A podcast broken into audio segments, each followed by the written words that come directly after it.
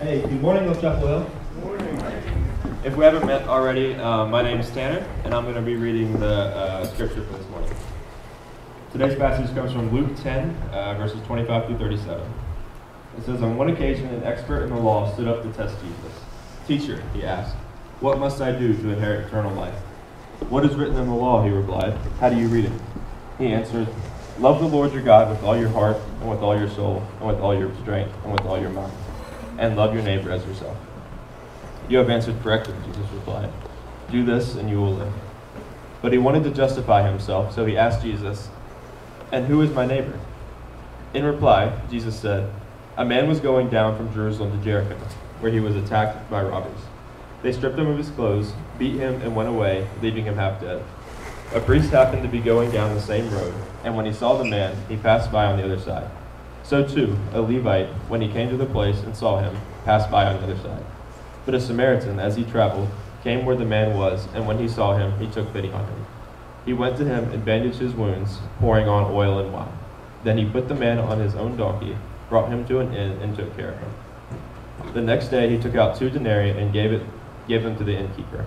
Look after him, he said, and when I return, I will reimburse you for any extra expense you may have. Which of these three do you think was a neighbor to the man who fell into the hands of the robbers? The expert in the law replied, The one who had mercy on him. Jesus told him, Go and do likewise. Amen. Hey, Tanner, real quick, buddy. Come here, bud. I just want to take this. I just was, as you were reading, man, I was just thinking about you, buddy, and just wanted to say I appreciate you. Um, Hey, Tanner, you're, you're senior this year, buddy. I am, yeah. Right? Yeah. yeah. So next is Atlanta, right? Yeah. Yeah. yeah. So, and I know we got a couple more months with you, but uh, you know, you're right here. You're right now. I just thought if we, uh, if you didn't mind, man, if, if your church family pray for you oh, of right course. now. Yeah. yeah. If everybody want to extend your hands, pray for Tanner as he about to embark on his next steps in life. And Lord, we just thank you for, uh, we just thank you for the amazing man that you've raised up, Lord, that you brought him to Chapel Hill to get an education, but Lord, you also brought him to this church community where we fall in love with him. We, we love him, we care for him, Lord. He, he loves you. Just to watch him praise you and worship you on Sundays is just so inspiring, God. We just ask you, Lord, to continue to work in his life, Lord, in his next steps, Lord, as he goes off to uh, you know, start a life outside of uh, UNC. Lord God, you bless that in him. Lord, you guide his ways, and Lord, that you continue to grow and build in his life, that people see the light of your love within him. Lord, as he goes and he loves we're in Atlanta with the heart of Jesus, Father. We love you, Lord. In Jesus' name, amen. Thanks. Appreciate you, buddy. All right. All right. So, no, like, this is not a drill. This is not announcements. I know you're used to seeing me come up. You didn't get a short message. Yes, you're stuck with me. well, Tanner did say, "Oh yeah, thank you, guy. I appreciate it." Yeah, I mean, you got to know, like, if you do, if you don't see the hat, you know, I got the glasses. It, I'm preaching. It's it's different look in case you didn't recognize me. Uh, Tanner did such a great job reading that. Probably one of the most uh, popular parables or stories Jesus ever told. But the truth is, though, that some of the best known stories are sometimes the hardest to understand especially the farther away we get in the context of the original storyteller.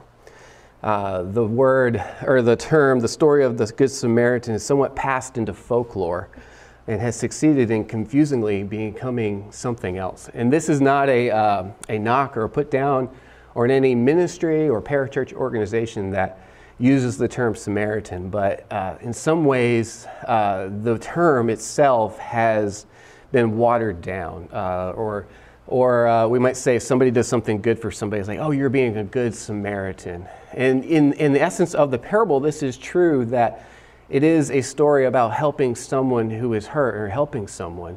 But by kind of just demeaning it to that level or bringing that down to that level, it's watered it down enough to where we kind of removed all the Jesus from it. So this morning, we get a chance to really dive in and to see that this story is actually a introduction into Jesus' revolutionary love. That uh, our love for our neighbor and what that actually means is so much deeper than we could ever comprehend. And so, this story, even though we've heard it a million times, or you've heard that term, even if you've never read the Bible, Jesus uses this in just in, in context of an amazing conversation, which the story really doesn't go well without the conversation. We're going to dive into this and learn about this revolutionary love that Jesus is talking about. This, this conversation, this story will lead us to what love requires in the eyes of Jesus. It highlights a lesson on radical stereotypes that a true neighbor is not limited by race, ethnicity, religion, past hurts, or even how we feel about each other. This story demonstrates what loving with the heart of Jesus actually means as we say this as we as a church as a community. And we just we're going to feel very stretched and challenged today. Uh, and there's maybe parts that may feel uncomfortable. I think that's kind of the point of what jesus is trying to communicate here. And some of it may be a little bit of a, a duh like yeah i'm supposed to love everyone. But hopefully you see in this story that it's not as easy and what actually jesus is requiring uh, with this kind of, lo- kind of love uh, so we'll start. Let's go into this conversation. So we have to understand, before we get to the parable of the Good Samaritan, we have to understand why he told it. And it starts out on one occasion, an expert of the law stood up to test Jesus. I'm going to pause for a second before we keep going. Uh, let's look at what we, have uh, who we've been introduced here. So it says expert of the law here in the NIV. You may be reading in a different translation. It may say lawyer. Uh, if that's the case, if you're reading as a lawyer, I want you to kind of remove that um, uh, that context of, of a lawyer today. What this is meaning is actually this is a man that is a he's a professional religious Jewish religious person. He understands the law better than most. He is obviously as he's coming to test Jesus, he really thinks highly of himself. He may have been, uh, you know, had a title of like a scribe or even possibly even a Pharisee. But this, this man, and this is important to understand who Jesus is talking to, really thinks highly of himself. He understands the law. He's here to test Jesus because he wants to show Jesus either as ignorant or find him in some sort of a, a heresy that he can entrap him of breaking any laws of Torah. So there's a, a bit of a passive aggressive approach that this man is coming to Jesus with. And, he, um, and this, is not done, this is not just because he wants to just, to, just to be smarter, but this is also a result of the last uh, several couple years of Jesus' ministry where he's talking about this new kingdom. And as we, we talked about last month, month in the Kingdom Come series, is this uh, revolutionary place that leads everything from the Messiah, from Jesus himself. And he is basically, his message has spurred conversations such as this, that they, uh, this man would need to challenge Jesus. So he goes on, he says, Teacher, he asked, What must I do to inherit eternal life? Now, you and I, if I was sitting in, Jesus was actually in the room, like, all ears, like, oh, what's he going to answer? But this is not, he's not asking this question in a genuine way. He actually has an answer in his mind. He understands the Torah uh, describes as the way a Jewish person would reach eternal life is through sacrifice uh, for their sins, going to temple, praying three times a day. There's these actions that they would have to do following the law of Torah that would lead them to eternal life. And what Jesus has been saying is like these things, all he's not erasing these things, but all these things lead to him. That he is this connecting point uh, to this action where he is, as the Messiah, that he is the true salvation, that we turn to him to find this hope. And so we see this kind of wrestling action where this, uh, this man is trying to trap Jesus. And it kind of, I, I, can just kind of use my imagination as we're in this little circle and this guy's confronting Jesus and his disciples, Jesus' disciples around. I can see like Peter or John in the, in the wing like, hey, it's a trap. It's a trap, be careful. Uh, it kind of reminds me of uh, Admiral Ackbar from Star Wars, right? It says, it's a trap, yelling out, his, but it's actually Peter or somebody yelling in the corner. So I had to sprinkle a little Star Wars in in case you missed Matt this morning. You know, there you go. Um, but this question of eternal life. So as, he, as he's asking this question, Jesus says, he's so smart. So so this, this, this lawyer who thinks he's a, he's a smart guy, um, that's probably our, our G-rated version of what we could call him. Uh, this smart guy thinking he knows it all, he's going to entrap Jesus in this moment. Jesus takes him kind of like a martial arts movie, just takes his own momentum and just flips it right back on him and asks a question right back. He says, what is written in the law? He replied, how do you read it? So he answered, love the Lord your God with all your heart and with all your soul, and with all your strength, with all your mind, and love your neighbor as yourself. You answered correctly, Jesus replied. Do this, and you will live. So, these, this law that is placed here, Jesus is not arguing with this, he's nodding yes. This is right. And this is something that would have been everybody in this circle. There, there are Jewish men and women all in this area. There's this Jewish lawyer, Jesus is Jewish, the disciples are Jewish. There's all this understanding and context that is being placed here. So these are laws that they have followed in the Torah. You can find uh, the love God with all your mind, heart, body, and soul. You can find that actually written by Moses in Deuteronomy 6. And then you can also find the love your neighbor as yourself actually in Leviticus 19. And it's actually a great big list and it's very detailed. And so this would have been very much on the hearts and minds of everybody in this circle. And actually, the, the, the, the uh, Deuteronomy passage is also, it could be built as a prayer that uh, these men and women would pray this three times a day. So, this is very, this idea of loving God and loving your neighbor is very ingrained in this conversation, and they're all agreeing upon it. And so, uh, this, this just kind of this conversation is setting a basis. This is where Jesus and the lawyer agree. Uh, and you actually see this passage in a couple other times in the Synoptic Gospels, where in Matthew and Mark, where uh, this is actually described as what we call the Great Commandment uh, to love God and to love people. So, this is what love requires. This is the requirement of love through the law that our hearts are turned outward, that we look to the Creator just as, as we love the Creator just as we love His creation, that we see both the joy, love, and happiness through creation, but just as much as the sadness and the pain through the eyes of creation to see the Creator, that there's a true connection here. So when our heart, but the difference is that's when our hearts are outward. And that's what the idea of this law is to put our hearts outward, to see out beyond ourselves. But when our hearts are turned inward, we only see what, how the world and everything interacts, it affects me. We become closed, we become blinded, and we can't even see Jesus, and which is, a, is, is great travesty. So, how we treat others directly impacts and how we love God. Uh, one of my, my favorite quotes by C.S. Lewis in the book Mere Christianity kind of describes it this way He says, Look for yourself, and you will find in the long run only hatred, loneliness, despair, rage, ruin, and decay. But look to Christ, and you will find him, and everything else thrown in. The combination of loving God and loving his creation makes perfect sense in this way. One cannot relate to God without relating to his creation. So, how do these things connect? I'm going to use the screen here, kind of a bit of a, a pseudo whiteboard. Matt brought the whiteboard last week. Didn't want to overburden you guys with two whiteboards, so we're going to walk through this. Uh, so we see in this law, this requirement of love, this, this first part of loving God. Uh, we kind of tend, even today, but even then, uh, this depiction of God is like up. Uh, a lot of that comes from the uh, way, way the heavens are described in Genesis and creation. So we're going to look at like when we love God, it's kind of a vertical love. When we love each other, we love our neighbor as ourselves, it's more of a, of a horizontal, this flat uh, area where it's like you, you can, when, if, if you're trying to look straight ahead and up at the same time, it's, it's impossible. So, how do these two things connect? And that's why we needed, from the very beginning, when man fell, from the moment of sin, when Adam and Eve sinned, God promised that He would restore this. And even though, even you know, Noah, who God found favor in to, to, to carry on humanity, still failed.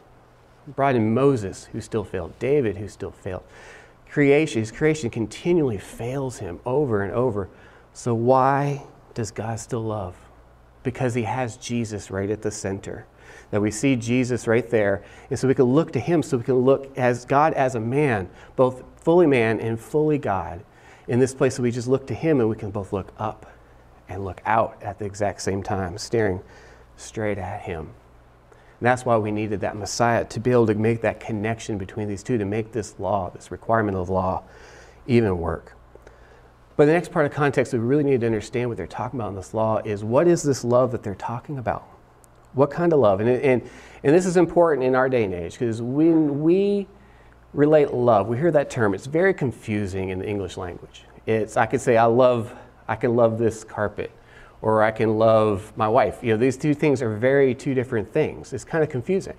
We also look at love as something that happens to us. It's very impactful on our emotions. As we use the term like I fell in love or I fell out of love or I used to love that person until they did this, and now I can't love them anymore. We're very reaction. Love is a very reactionary word to our emotions and our feelings.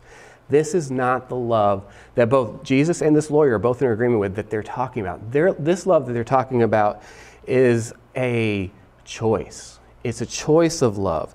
And it's, uh, this is how it's understood and described in Scripture that I choose to love you. So then, as Jesus, or as God through history, when all these people have failed, his creation had failed him, he chose to continue his promise and to keep true because he chose to continue to love versus allowing the impact of our choices and our failures to remove that love from creation. So, this is this concept of love that they're both working with and understanding. And it's something that we need to understand today for even to make this even work about loving our neighbor.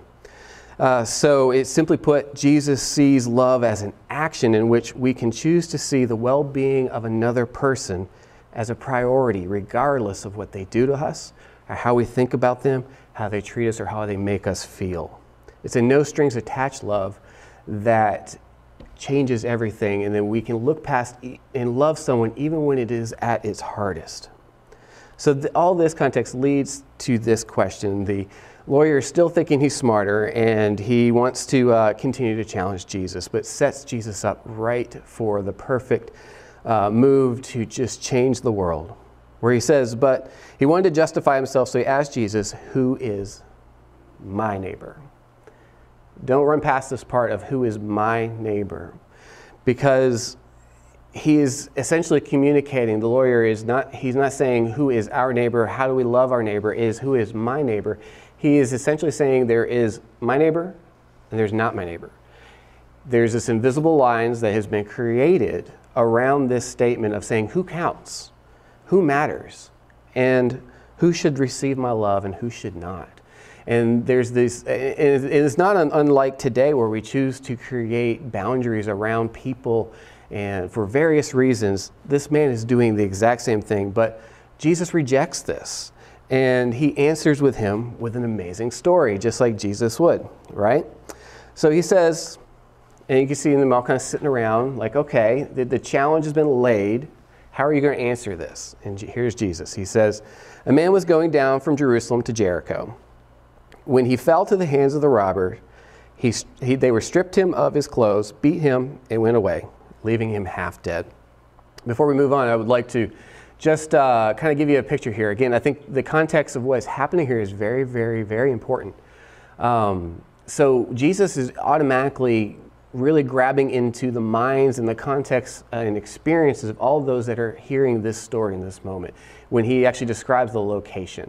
So he's saying they're going from Jerusalem to Jericho. This is actually a very real road that they're picturing in their head where this man was robbed. They see the danger in it. Actually, I've added a couple uh, slides here. These are some pictures of modern day of this exact same road that they were on. You see how it winds down. It's like 32,000 feet above sea level to the ground between this road.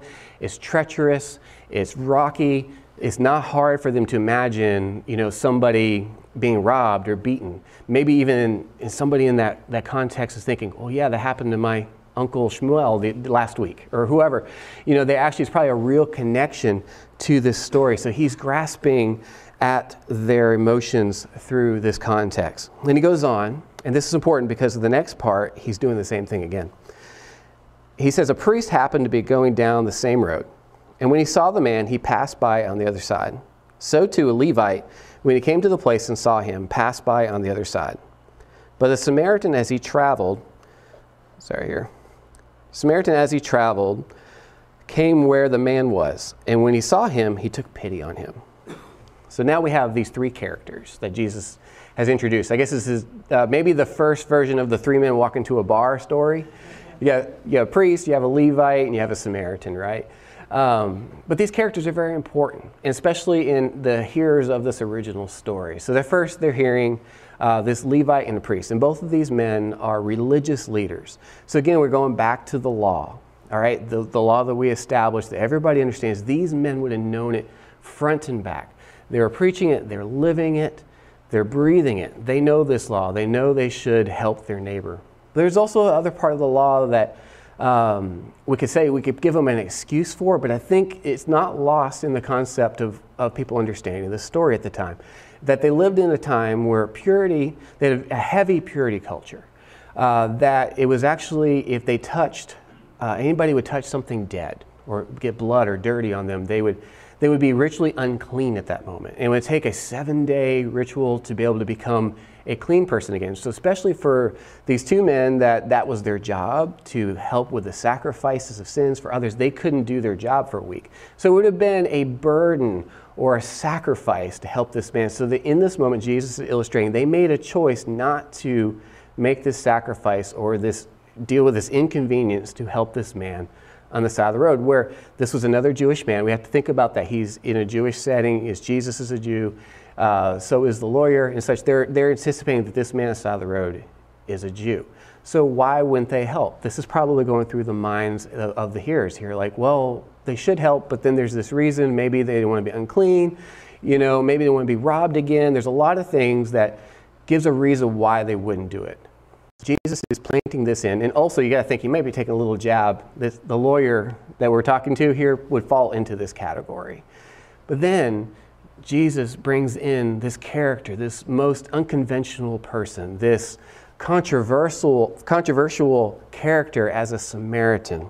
Comes in and he has pity. He's the unlikely hero.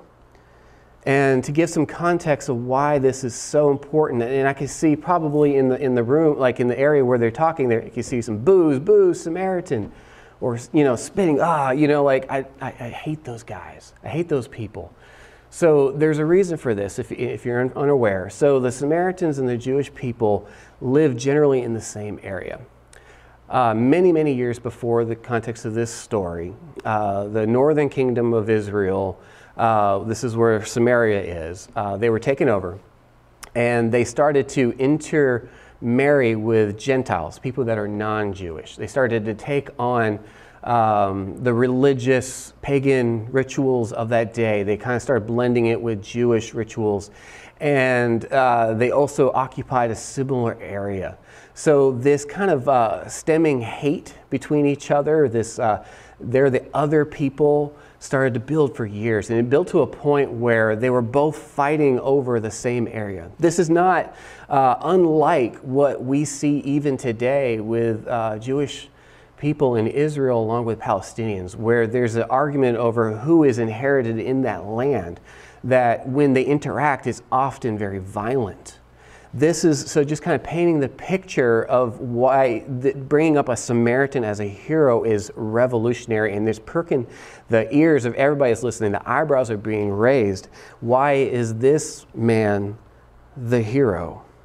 Because they're so racially and religiously different from each other that they could not see this as a hero and probably are starting to get mad at Jesus. And maybe even some of his disciples are probably like, whoa, whoa, where are you going with this? But Jesus says, and he goes and he expounds, and this is very important, these details. He says he went to him and bandaged his wounds, pouring on oil and wine. Then he put the man on his own donkey, took him to an inn, and took care of him. The next day he took out two silver coins and gave them to the innkeeper. Look after him, he said, and I will return. I will re- reimburse you for any extra expenses you may have. So let's just look for a second here. And I know this is a story, but we have the two religious leaders unwilling to make the sacrifices needing to help their neighbor. But then we have this Samaritan who had every reason to pass by. I think if Jesus said, well, then the Samaritan came and passed by, probably everybody in the in the area would have been like, well, yeah, that makes sense. The Samaritan would do that, and maybe even respect it. Like, yeah, you don't interact. Like, he shouldn't interact. But what does the Samaritan do here in this story? He goes not just above and beyond, but he goes beyond his own safety. This man was just robbed. He could get robbed while he's carrying him. He could be uh, accused of actually beating him himself by carrying him on his donkey. He used his best resources, the oil and wine. These things are not cheap. He used them to heal him. The idea of, of adding the two coins, that, that is essentially a, each coin is a day's pay, a day's wage. He spent his living, his, his money on this man, left it basically an open tab at the innkeeper to heal him. Jesus is, is laying out this picture of unconditional love from the most, un, or most uh, controversial hero. The people that are most opposite gets the most love. I have to, just using my imagination for a moment, if you, if you don't will, kind of join me. Uh, I can imagine as a Samaritan is bandaging his wounds, that he may be thinking back, like, yeah, I remember that time when I was a young boy and my, uh, my mother and I were traveling and we needed some, uh, some water and we went to this well that was traditionally Jewish and they wouldn't let us have any as he's bandaging the wounds.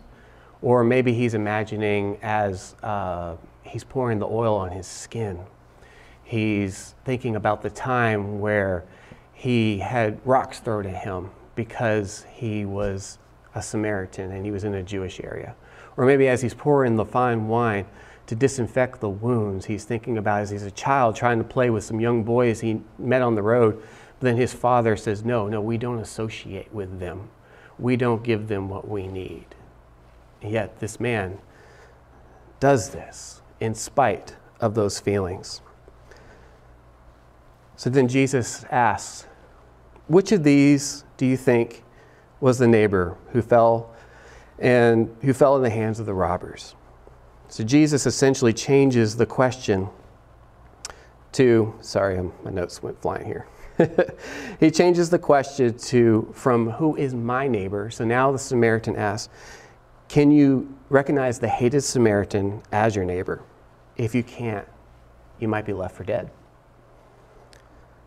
This rocks I can see the room getting really quiet and trying to figure out what just happened, being challenged in how we love, and challenged in, you hear me? Challenged in how we treat our neighbor. So, this is what love requires no boundaries to race, religion, different points of view, or place of birth, the choice of peop- choices people make, the differences they have. That any human made in the image of God is your neighbor.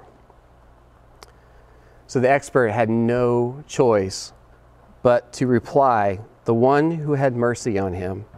Jesus told him to go do likewise. Well, we lost some battery. Sorry about that. Hopefully, those of you at home were able to hear that. So, again, uh, the lawyer had no choice but to answer it in that way. So Jesus re- rejects this term of other. He obliterates any invisible lines of love restrictions that has created.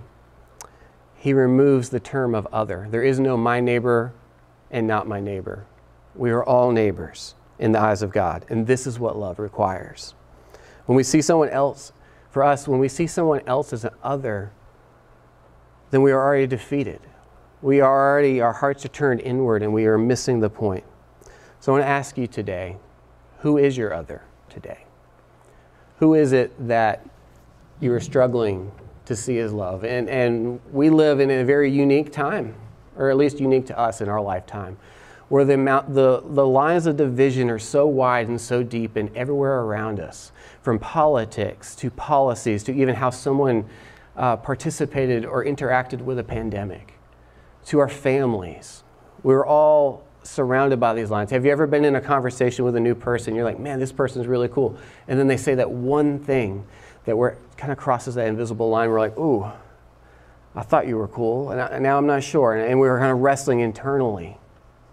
I know I have. I mean, even the last few years, three, you know, four or five years, even within my own family, it has been challenging to interact. It's been challenging to not want to pass by in certain moments, but we must know that on the other side of those invisible lines, there are people that are wounded and they are hurt, they are bleeding, they need help, they're broken.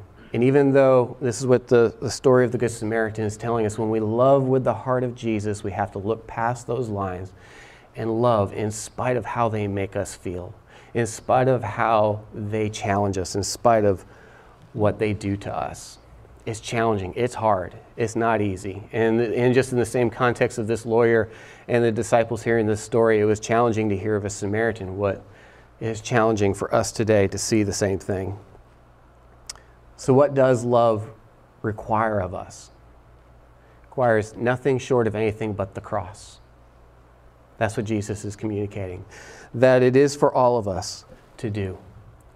And as Jesus turned the question on the lawyer of, can you see the Samaritan's face in your neighbor? I'm going to ask today. Can you see the face of your enemy in your neighbor today? Can you see the face of someone who is a different racially than you? You see the face of a white person or a black person or Asian, Mexican, Latino. Can you see their, their face in your neighbor? Can you see someone who is Islam as the face of your neighbor? Can you see someone as LGBTQ as your neighbor? And these are the challenges that, just as much as it stirs in the hearts of the people that heard this original story, it stirs in our hearts today. And I think it's something that we always should be recognizing and looking at our own hearts for. That this is a choice of love that Jesus is talking about. This is the great commandment to love in spite of how people make us feel. I love this quote by uh, a pastor, uh, his name is Richard Foster. He goes this way He says, When we try to love God without loving our neighbor, we cut ourselves off from the pulmonary artery of God. God's love demands expression, it cannot stand alone. It is how God breathes, if you will. Just as our blood must flow from our hearts to our lungs, so God, God's love must flow out to creation. Therefore, if we love God with all our heart, soul, mind, and strength, we, would, we will be drawn to the necessity to our neighbor. As we close today, we're about to partake in the table. We're about to look into, um, remember this moment of when Jesus, the night before he was arrested and taken into captivity, and bore that cross for our sins. I'm just going to ask you today as we break, you take the bread, just to think about someone maybe that might find in your, in your heart as other. Maybe it's a family member you've been struggling with, or somebody at work, or somebody you interact with. I want you to picture them in your mind as you're taking the body that was broken for you, also as Jesus died for them as well. And as we take the cup and we recognize that this represents the blood shed for Jesus, this is also the blood shed for those that don't look like us, don't worship like us, they don't talk, say our language, they don't know, understand the cultures that we have, that that was done for them. So just as we remember the cross and we remember what Jesus did, remember who he did it for. He did it for everyone, including you. So we're going to come down. You're going to come down, and Valerie and um, Annalisa are over here, and they're going to serve you communion. And um, you're going to come around. You're going to take the uh, bread and the juice, and you're going to come around the front here, and you're going to come back down to your seats, and you feel free to partake there. Thank you all so much. Go and love Chapel Hill, or wherever you are with the heart of Jesus.